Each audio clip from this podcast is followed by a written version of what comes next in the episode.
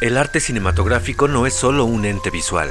Mucho de lo que disfrutamos en una película tiene que ver con lo que escuchamos. Y una de las herramientas sonoras que se ha vuelto casi imprescindible en un filme es la, música, que conmociona, narra y nos permite entender a fondo lo que vemos en pantalla.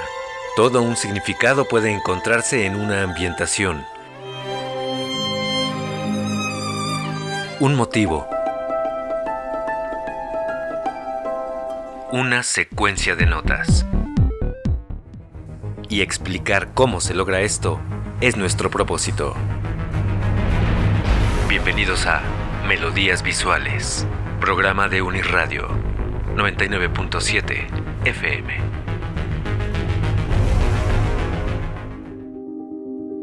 El pasado y la modernidad son entes que se repelen tradicionalmente.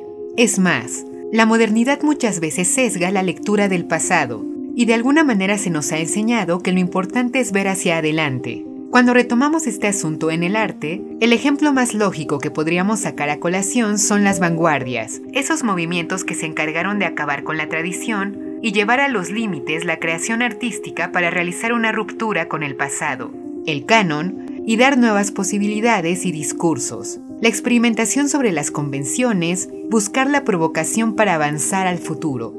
La innovación siempre ha sido importante y siempre lo será. Finalmente, gracias a ella es que estamos donde estamos ahora y si lo razonamos un momento, eso que tanto adoramos en una pintura, una canción, una pieza, una danza, un texto, por muy antiguo que pueda ser, en su momento fue algo nuevo, Incluso en su contexto pudo haber sido repudiado por atrevido y se realizó gracias a la osadía de alguien que decidió trazar caminos distintos. Trasladando esta cuestión al cine, hay muchísimo que puede decirse. En sí misma, la invención del séptimo arte fue una gran revolución. Imagínense el impacto que han de haber causado los hermanos Lumière cuando enseñaron al mundo el cinematógrafo y abrieron una brecha nueva del arte. Y desde entonces su invención no ha dejado de transgredirse una y otra vez con tal de ofrecer algo capaz de sorprender a nuestros sentidos. Tesis enteras podríamos dedicar al tema, así que reduzcámoslo a algo más simple. ¿Cuáles podrían ser los hechos históricos más impactantes y significativos de la historia del cine? De manera básica se me ocurren rápidamente dos. La intromisión del sonido en una película y el paso de las cintas de blanco y negro a color. Las cosas han sido diferentes desde entonces. Hoy en día casi de manera inconsciente, cuando vamos al cine sabemos que vamos a escuchar actores, sonidos ambiente, música, veremos paisajes y espacios coloridos, tanto así que nos parece extraño cuando una cinta carece de música o rompe con alguno de estos nuevos convencionalismos. En 2011, sin embargo, en pleno siglo XXI, el director francés Michel Hazanavicius decidió apostar a algo diferente, regresar al pasado para ofrecer una experiencia cinematográfica diferente, y así lo hizo con The Artist, El Artista, película cuyo formato marca un retorno a la imagen a blanco y negro y al cine mudo. Con ella, el francés exige que pongamos suma atención a lo que vemos, pero también a lo que escuchamos, pues el filme solo es acompañado sonoramente de la partitura original de un compositor de la misma nacionalidad, Ludovic Burs la cual funge como una guía para entender los momentos clave, las situaciones, las emociones, pero igual pretende darnos todo un abanico de influencias clásicas que como todo lo que vemos en pantalla, rendirá un homenaje al pasado como pilar para construir el presente. Soy Arlette Peña, bienvenidos a Melodías Visuales. Platiquemos de la cinta del artista y su score. Asanavicius ha dicho en entrevistas que es un gran admirador del cine mudo y comentó en alguna ocasión que durante mucho tiempo había tenido la idea de realizar una película muda. Sin embargo, durante sus inicios y siendo aún un desconocido que se estaba abriendo camino, los productores no tomaban en serio la idea por considerarla poco rentable y tenían razón en pensarla así. Para ese entonces, el 2010, los efectos especiales del cine avanzaban y se sofisticaban cada vez más rápido. Se estaba incursionando en el formato 3D ¿Por qué alguien querría volver a la anacronía de los inicios del cine? El director francés tuvo que hacer lo suyo para que el proyecto comenzara a tener forma y fuera tomado con seriedad, lo que implicó crear filmes exitosos que le abrieran por entero las puertas de Hollywood. Después de tener éxito financiero con unas películas de espionaje, la dupla OSS 11-7 llegó con los productores Thomas Langman y Emmanuel Montamat y la idea antes disparatada los sedujo por completo. Con el apoyo de Warner Brothers, comenzó a llevarse a cabo The Artist. Para crear el guion, el francés vio películas de la década de los años 20 por montones para analizarlas, entender los montajes para darle verosimilitud a su cinta, puso suma atención a los actores para poder ser buen guía para quienes ya tenía contemplados como sus protagonistas, el actor Jean Dujardin y la actriz Berenice Bejo, esposa del director, y después de cuatro meses de proceso de escritura, terminó de armar la historia de George Valentin, un afamado actor de cine mudo de los años 20 que ve esfumar su fama y su carrera una vez que en 1927 llega la incorporación del sonido a la industria cinematográfica. A primera oída puede sonar como un tema complicado, y probablemente así hubiera sido de haber enfocado la historia en solo esta parte. Pero consciente Michelle de que debía armar una historia que pudiera ser atractiva y entretenida para la audiencia, apostó por el melodrama y agregó un aderezo de gusto universal, una historia de amor, la que se lleva a cabo entre el protagonista de la película y Peppy Miller, una candidata actriz que conoce a George durante su gloria profesional, la inspira y se termina consolidando como una estrella del cine sonoro que sin querer sepulta la carrera del actor, de quien se enamora perdidamente. Este detalle argumentativo del filme le da un toque perfecto para simpatizar, y pese a que la historia es nada innovadora, basta un vistazo a los clásicos del cine para descubrir que la misma historia plantea prácticamente el clásico de los años 50, Singing in the Rain. Lo interesante es notar que hay por debajo de lo superficial ¿Y cuál es el propósito de la película? Entender por qué está hecha como está hecha y qué tiene para ofrecernos y decirnos. Hay varios logros dentro de la película. Uno de ellos, los homenajes históricos que plantea visual y sonoramente hablando. A la marcha los iremos planteando, pero probablemente el mayor acierto sea el hecho de que logra que el formato funcione. No aburre verla, nos entretiene y quedamos encantados con una cinta a blanco y negro de casi dos horas de duración que no tiene sonido alguno más allá de la música y de intromisiones sonoras necesarias y muy contadas dentro de la historia. Su entretenimiento se manifiesta a través de la unión y comunión entre imagen y música, y en este sentido, la partitura original cumple un papel fundamental, indispensable, pues va a narrar, va a adentrarnos, seducirnos y nos dejará en claro todas las situaciones que acontecen. Tarea nada sencilla, y para la cual se contó con el apoyo de un compositor que si bien había trabajado anteriormente con el director, era un completo desconocido, Ludovic Burs, pero fue el hombre indicado para la tarea e hizo un trabajo formidable. Escuchemos el porqué, platiquemos de la historia que se lleva a cabo en The Artist y de algunas de las situaciones donde lo sonoro es sumamente relevante.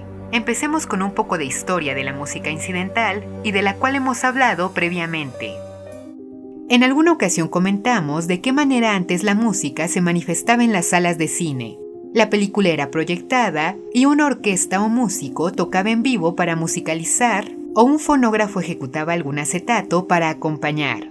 Después en 1927 llegó el cantante de jazz, la primera película con sonido sincronizado, que como su título sugiere, hizo sonar jazz en la gran pantalla, en los 30 comenzaron a llegar a Hollywood compositores que se consolidaron a lo grande con el sinfonismo, inspirado en la música docta que dio un giro a la manera de escuchar el cine, y conforme más tiempo ha pasado y más experimentación se ha llevado a cabo, hoy en día contamos con una cantidad enorme de scores considerados obras maestras y la profesión del compositor de música incidental es ya respetada y venerada para entusiastas como nosotros. ¿Por qué mencioné este pequeño paréntesis histórico? Porque lo que hace Burns con su partitura es homenajear todos estos acontecimientos, por lo menos los que abarcan hasta la época dorada del cine de Hollywood, precisamente el contexto que va a relucir la cinta, es decir, escucharemos música que más allá de cumplir sus objetivos primordiales dentro de The Artist, como partitura cinematográfica encargada de ambientar, narrar, va a describirnos el paso del tiempo y la evolución musical que tuvimos que atravesar artísticamente para llegar al cine actual. Y eso que implica que la partitura luzca en música sinfónica, jazz, y pop, entendiendo el último término para referirnos a la música popular que ha cumplido un papel de suma importancia en la gran pantalla. Ahora sí, escuchemos parte de la partitura. Cuando la película recién comienza, el silencio es lo único presente, pero de repente, cuando la historia va empezando, escuchamos esto, la obertura de la película.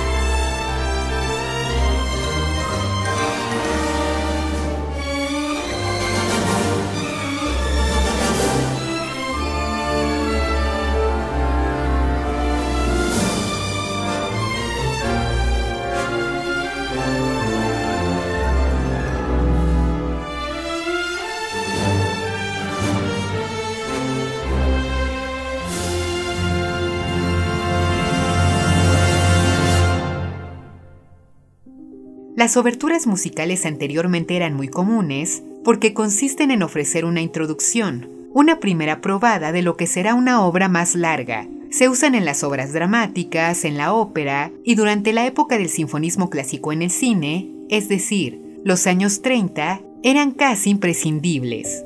En esta ocasión, Burns la usa sí para rendir un homenaje a las viejas formas, que además necesita la película obligatoriamente, pero sirve para que en ese minuto de música entendamos de qué irá lo que vamos a escuchar. Recuerden que comentamos que vamos a encontrar música sinfónica, jazz y pop, pues desde aquí los tenemos. Pero hay que mencionar algo importante. La película The Artist nos menciona fechas, Inicia en el año 1927 y termina en 1932. Esto es de tenerse siempre en mente porque nos va a dar pautas del estilo musical que va a predominar en la cinta e igualmente va a retomar acontecimientos históricos relevantes durante ese periodo que van a tener impacto en la cinta y en la vida de nuestros protagonistas. Por ejemplo, 1927, año de la llegada del cine sonoro, y 1929, año de la Gran Depresión, Ahora retomamos esta pieza de obertura, pero escuchemos un par de otras composiciones que nos permitirán entender mejor la música compuesta por el francés. Los locos años 20, la era dorada del jazz. Pongamos a Clarence Williams and the Blue Five, banda donde tocaban dos relevantes, Louis Armstrong y Sidney Bechet. Se llama la composición Cake Walking Babies. Así se escuchaba el jazz durante la época.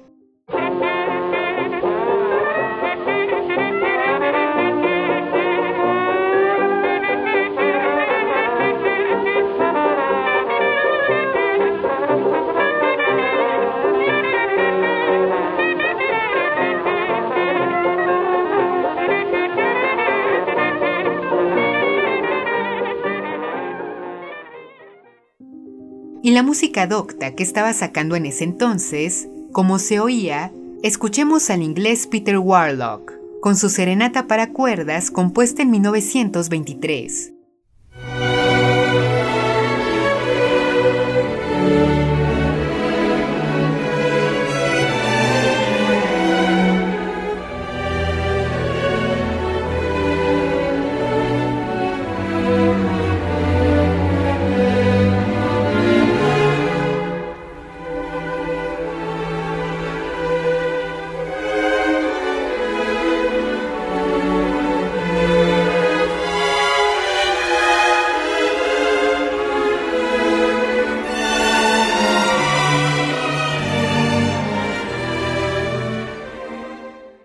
Pero también está en los años 30.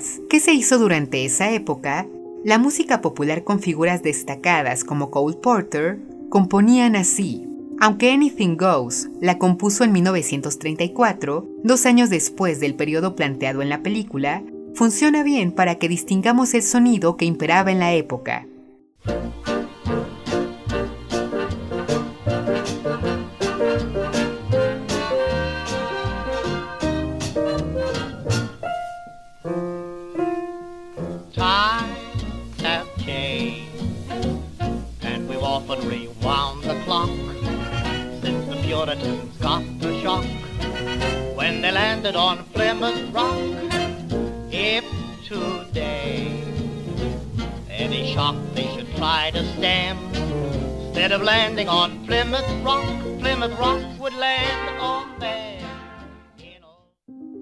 Y por último, pero igualmente importante, en los años 30, cómo se musicalizaba una película muda, así lo hacía Charles Chaplin. Sí, también era compositor. Esta pieza es parte de la partitura de Modern Times,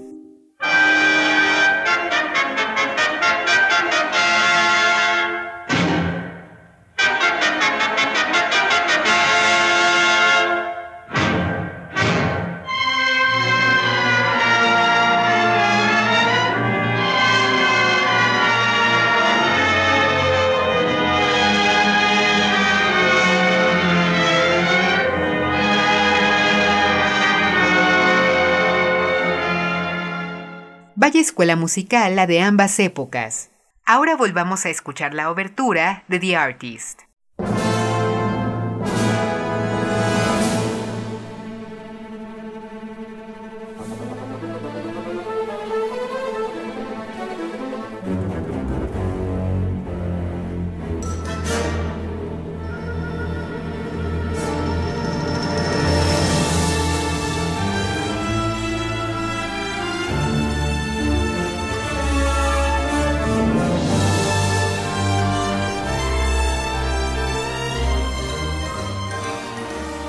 Podemos distinguir mejor ahora? Que tienen lo mejor de todos los mundos musicales de la época. Sinfonía, jazz, música de cabaret que estaba de moda. En un minuto tenemos un abanico de historia que nos muestra el potencial de la partitura para recrear el paso del tiempo en el cine, en su música.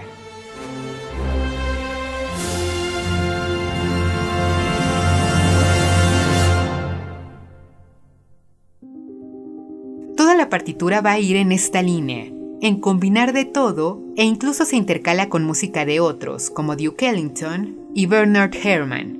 Pero no queda ahí lo relevante, porque ya dijimos que, al ser una película muda, exige más de la música para que los espectadores nos conmovamos por completo, simpaticemos con lo que vemos y entendamos a fondo las situaciones emocionales y psicológicas que viven los personajes. Escuchemos un par de ejemplos. Cuando vemos a espectadores en una sala viendo una película de aventuras y ciencia ficción con nuestro protagonista, y la música nos da pautas de los peligros y emociones que despiertan lo que ve la audiencia.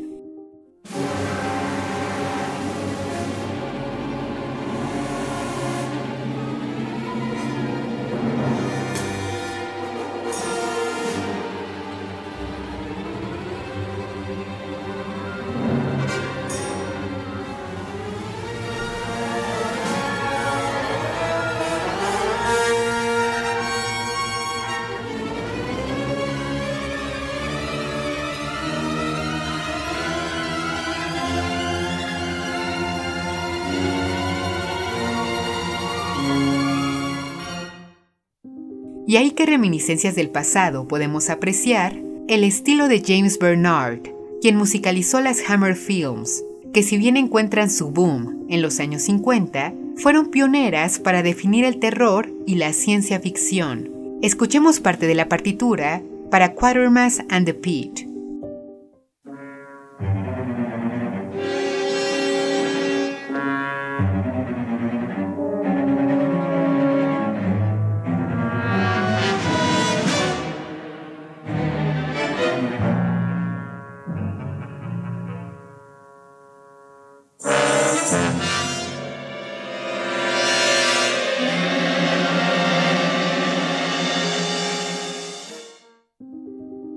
Otro ejemplo, cuando la aventura predomina durante otra película de nuestro protagonista que vemos en pantalla, llamada A Russian Affair.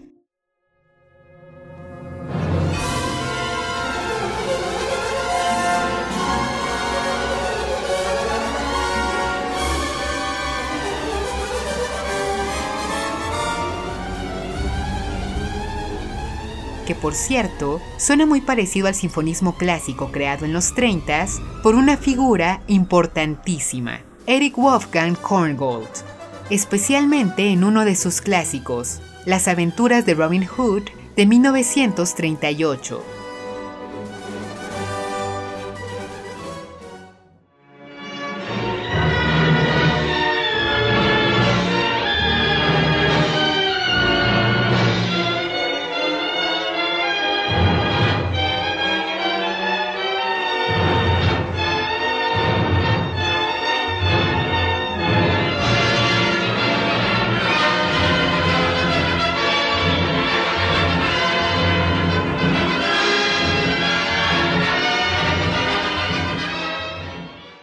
Otra ejemplificación más, cuando entendemos el enamoramiento que siente Peppy hacia George.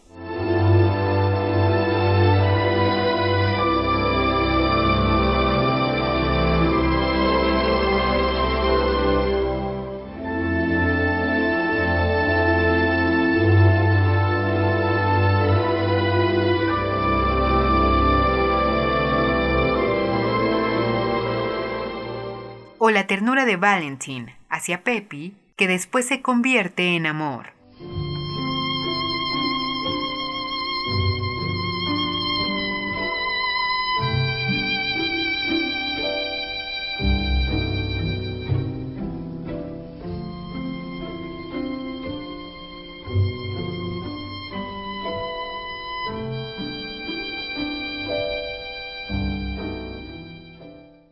O el conflicto interno que aflige a nuestro protagonista ante el miedo y la incapacidad de adaptación en un mundo donde el sonido ha tomado la delantera.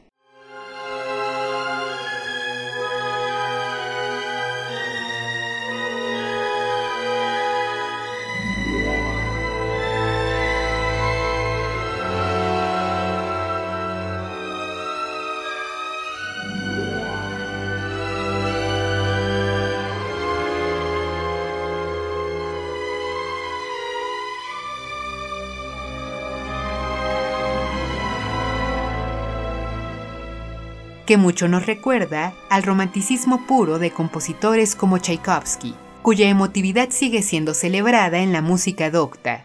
Pongamos un fragmento del cuarto movimiento de su Sinfonía número 6,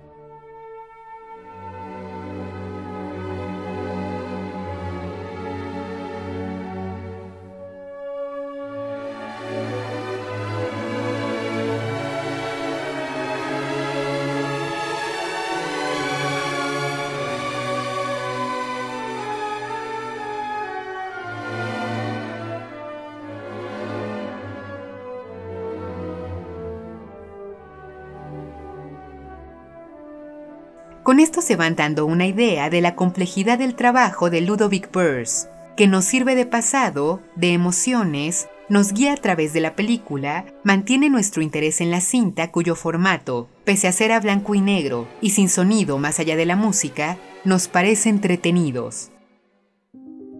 Pero regresemos a la escena inicial y retomemos detalles siguiendo la cronología de la película.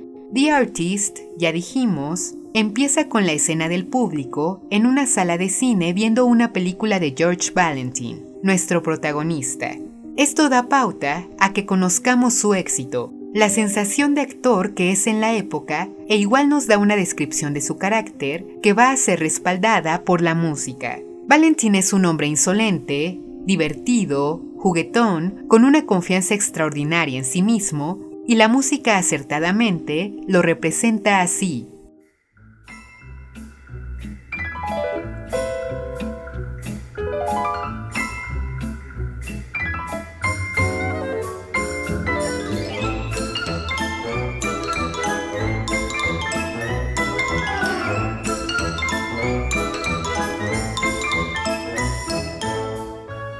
En pantalla lo vemos sonreír, bailar, jugarle bromas a su coprotagonista, nos presenta a su fiel acompañante, un perro, Y con este pequeño personaje, esta escena adquiere un toque más de antigüedad cuando la música en conjunto con el perro permite que la música cumpla la función de Mickey Mousing, popular en los años 30. Hemos hablado de esto previamente, sin embargo, rápidamente ejemplifiquémoslo y pongamos el momento exacto de la escena en The Artist donde se produce este Mickey Mousing. A finales de la década de los años 20, Justo dentro del contexto de la película de la que estamos platicando, se desarrolló esta técnica fílmica muy común en los cortos de animación y películas de Hollywood, la cual consiste en sincronizar el acompañamiento musical con las acciones que vemos en pantalla, es decir, escuchamos música que hace sonar movimientos que vemos en pantalla, por ejemplo, el soplar del viento, una pelota botando y todo lo que se nos pueda ocurrir. Para que quede más claro, ocupemos un clásico cortometraje animado de Silly Symphony de Disney, The Skeleton Dance. Hay una noche tormentosa y de repente aparece un búho. De pronto empieza a ulular y esto suena cuando lo hace. Después sopla el viento y se escuchan estas flautas. Más adelante unos gatos aparecen peleándose y cuando uno jala la nariz del otro, la acción va acompañada de esto.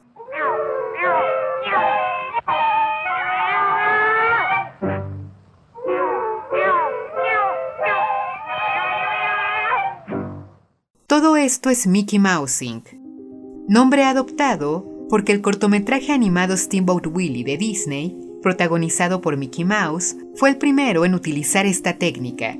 En The Artist, el Mickey Mousing es utilizado de esta manera. En pantalla vemos a George Valentine presentando a la audiencia su perro. Lo pone a andar de dos patas y para cerrar con broche de oro su demostración, forma el actor una pistola con sus dedos y finge dispararle para que el perro se haga el muerto.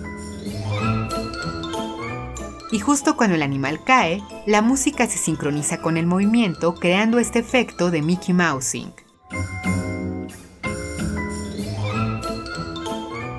En ese momento también se aleja del escenario, se golpea en la cabeza y el impacto se acompaña con este piano. Nuevamente Mickey Mousing. En varias ocasiones se produce este efecto, otro homenaje al pasado. Podríamos analizar muchísimo de la partitura en relación con los homenajes artísticos de antaño que realiza. En un momento retomaremos uno más que se lleva a cabo, pero ahora platiquemos del desarrollo sonoro de la otra protagonista del filme, Peppy Miller. La joven actriz que se enamora de Valentine, lo ve en sus mejores y peores momentos profesionales, se convierte en su ángel guardián que lo cuida y respalda aún sin él saberlo, y quien al final termina rescatando su carrera y permite que el problema de adaptación de nuestro protagonista se resuelva.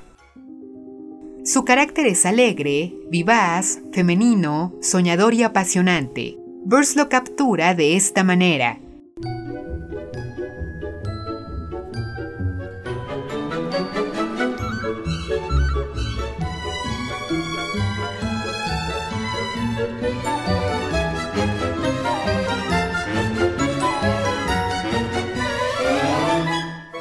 Curioso que si contraponemos las piezas creadas para Valentin y Pepi, guardan una esencia similar. Es como si el compositor francés con esto nos estuviera diciendo que son el uno para el otro. Escuchemos de nuevo. Aquí va parte de la composición que representa al actor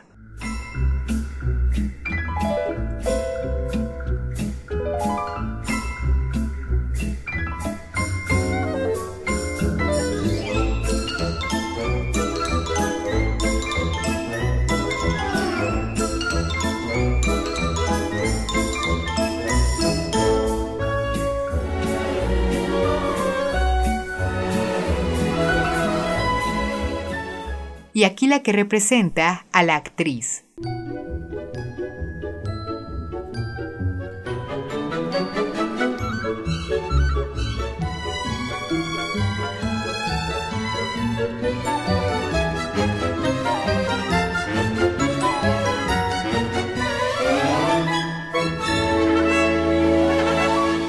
Un detalle que me agrada es que la pieza de Pepi es más enérgica, como mostrando su entusiasmo por la carrera que aspira a tener. mientras que la de George es, si bien alegre, también más taciturna, tranquila, llena de experiencia. La música nos describe mucho acerca de ellos. Otro detalle importante. Cuando vean la película, presten atención a los títulos de los filmes que aparecen a lo largo de The Artist, en los cuales participan nuestros personajes. Notarán que hay una relación entre ellos y acontecimientos que suceden en la historia de la película. Por ejemplo, cuando bailan un vals romántico, ambos actores, que suena así, y pertenece al filme llamado A German Affair, y el cual delata que ambos actores van a enamorarse,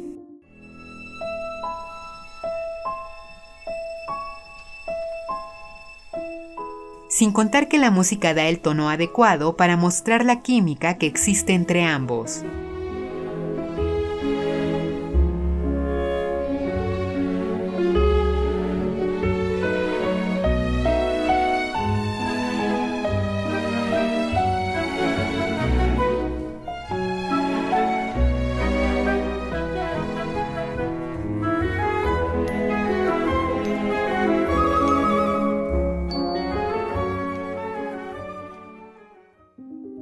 También otra relación se presenta con Sparkle of Love, una pizca de amor, la película final que filman y se relaciona con la consumación de ellos, como actores trabajando juntos, e igual siendo amantes, o un póster que dice el ladrón de su corazón durante la escena del primer encuentro de peso entre los protagonistas y alude claro a los sentimientos de Pepi, sean muy observadores.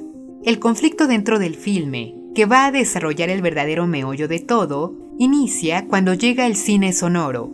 George Valentin es un famoso actor de cine mudo, pero el cine mudo queda sepultado por el futuro, cosa que entierra su carrera como actor. Con esto empieza un conflicto doble del actor. Sí la caída de su carrera, pero también su incapacidad de comunicarse. Hay una paradoja que vale la pena destacar aquí, que en pantalla el silencio es su medio para comunicarse eficazmente, mientras en su día a día es incapaz de establecer lazos con el mundo, comunicarse con el prójimo, precisamente porque solo sabe moverse en el silencio.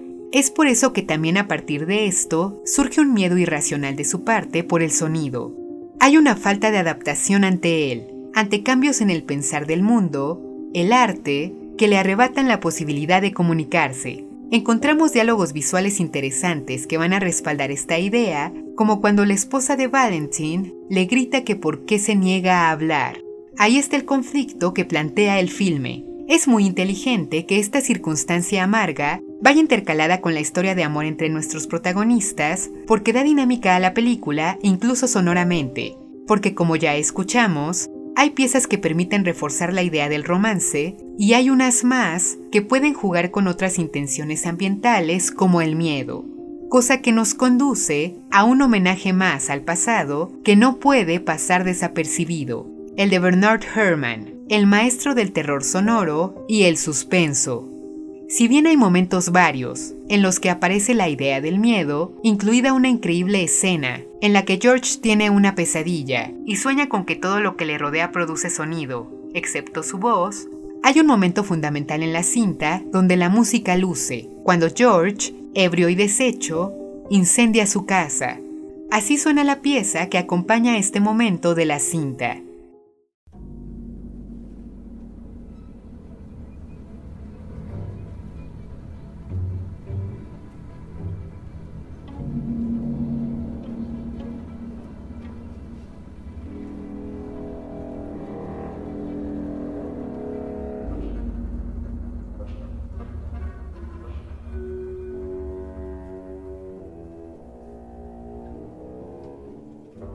Está llena de oscuridad y suspenso, ¿cierto?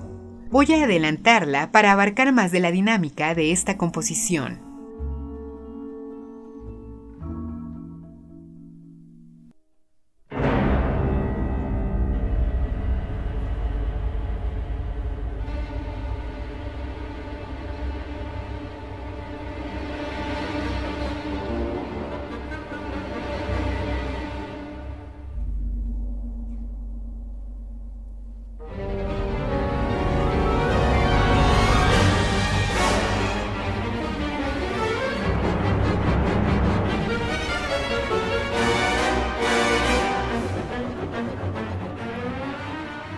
¿A qué les recuerda? Tal vez a Ciudadano Kane.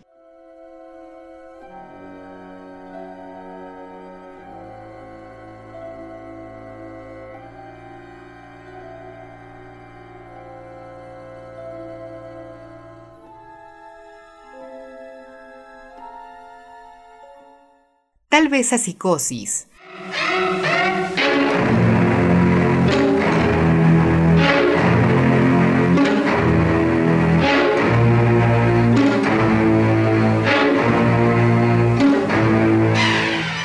Tal vez a vértigo, que por cierto, esta pieza es utilizada en The Artist.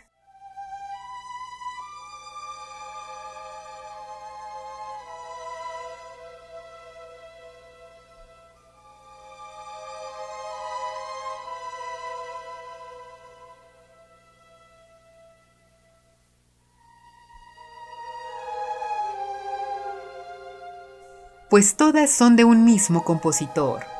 Bernard Herrmann, el genio estadounidense, considerado uno de los más grandes compositores de música incidental cinematográfica.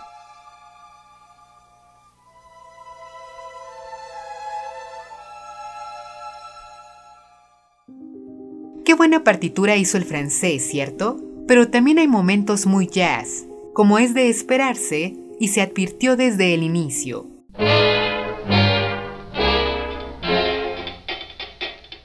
Aparece Jubilee Stump de Duke Ellington durante la escena que acompaña el ascenso de Pepe a la fama.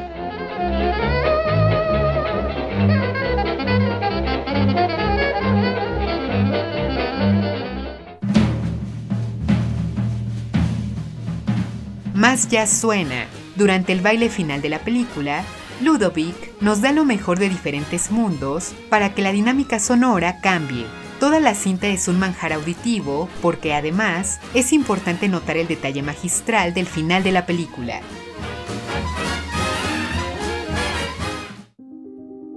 Después de una crisis extrema en la que entra nuestro protagonista y en la cual plantea suicidarse, Pepi logra que le dé otra oportunidad a su carrera como actor teniendo una idea, unir el talento de ambos para que el pasado del cine que él representa logre algo genial al lado del presente y futuro que ella simboliza. Y al final, durante la escena en donde bailan jazz para una nueva película que están filmando, escuchamos sonidos.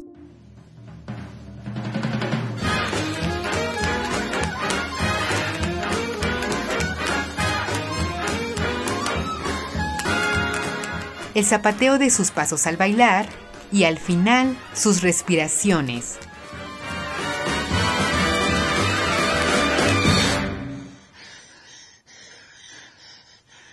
George al fin logra incorporarse a este nuevo mundo, incluso ya escuchamos su voz.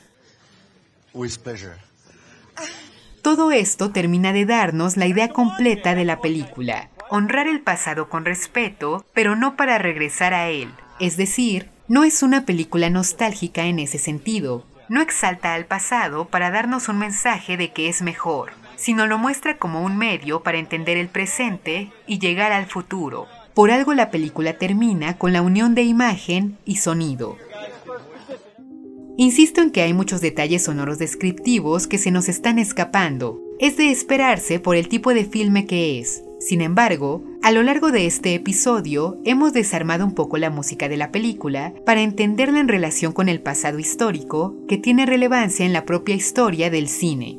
The Artist nos muestra a la actuación como forma de expresión artística, donde la pantomima pareciera ocupar el lugar de los diálogos, y precisamente de ahí nace el conflicto de George Valentin, que el sonido para él representa la pérdida de vista de la capacidad actoral de quienes participan en un filme. La película es un gran logro porque invita a revisitar a personajes como Charles Chaplin, Buster Keaton, y así entendamos los pasos anteriores que han formado nuestro presente.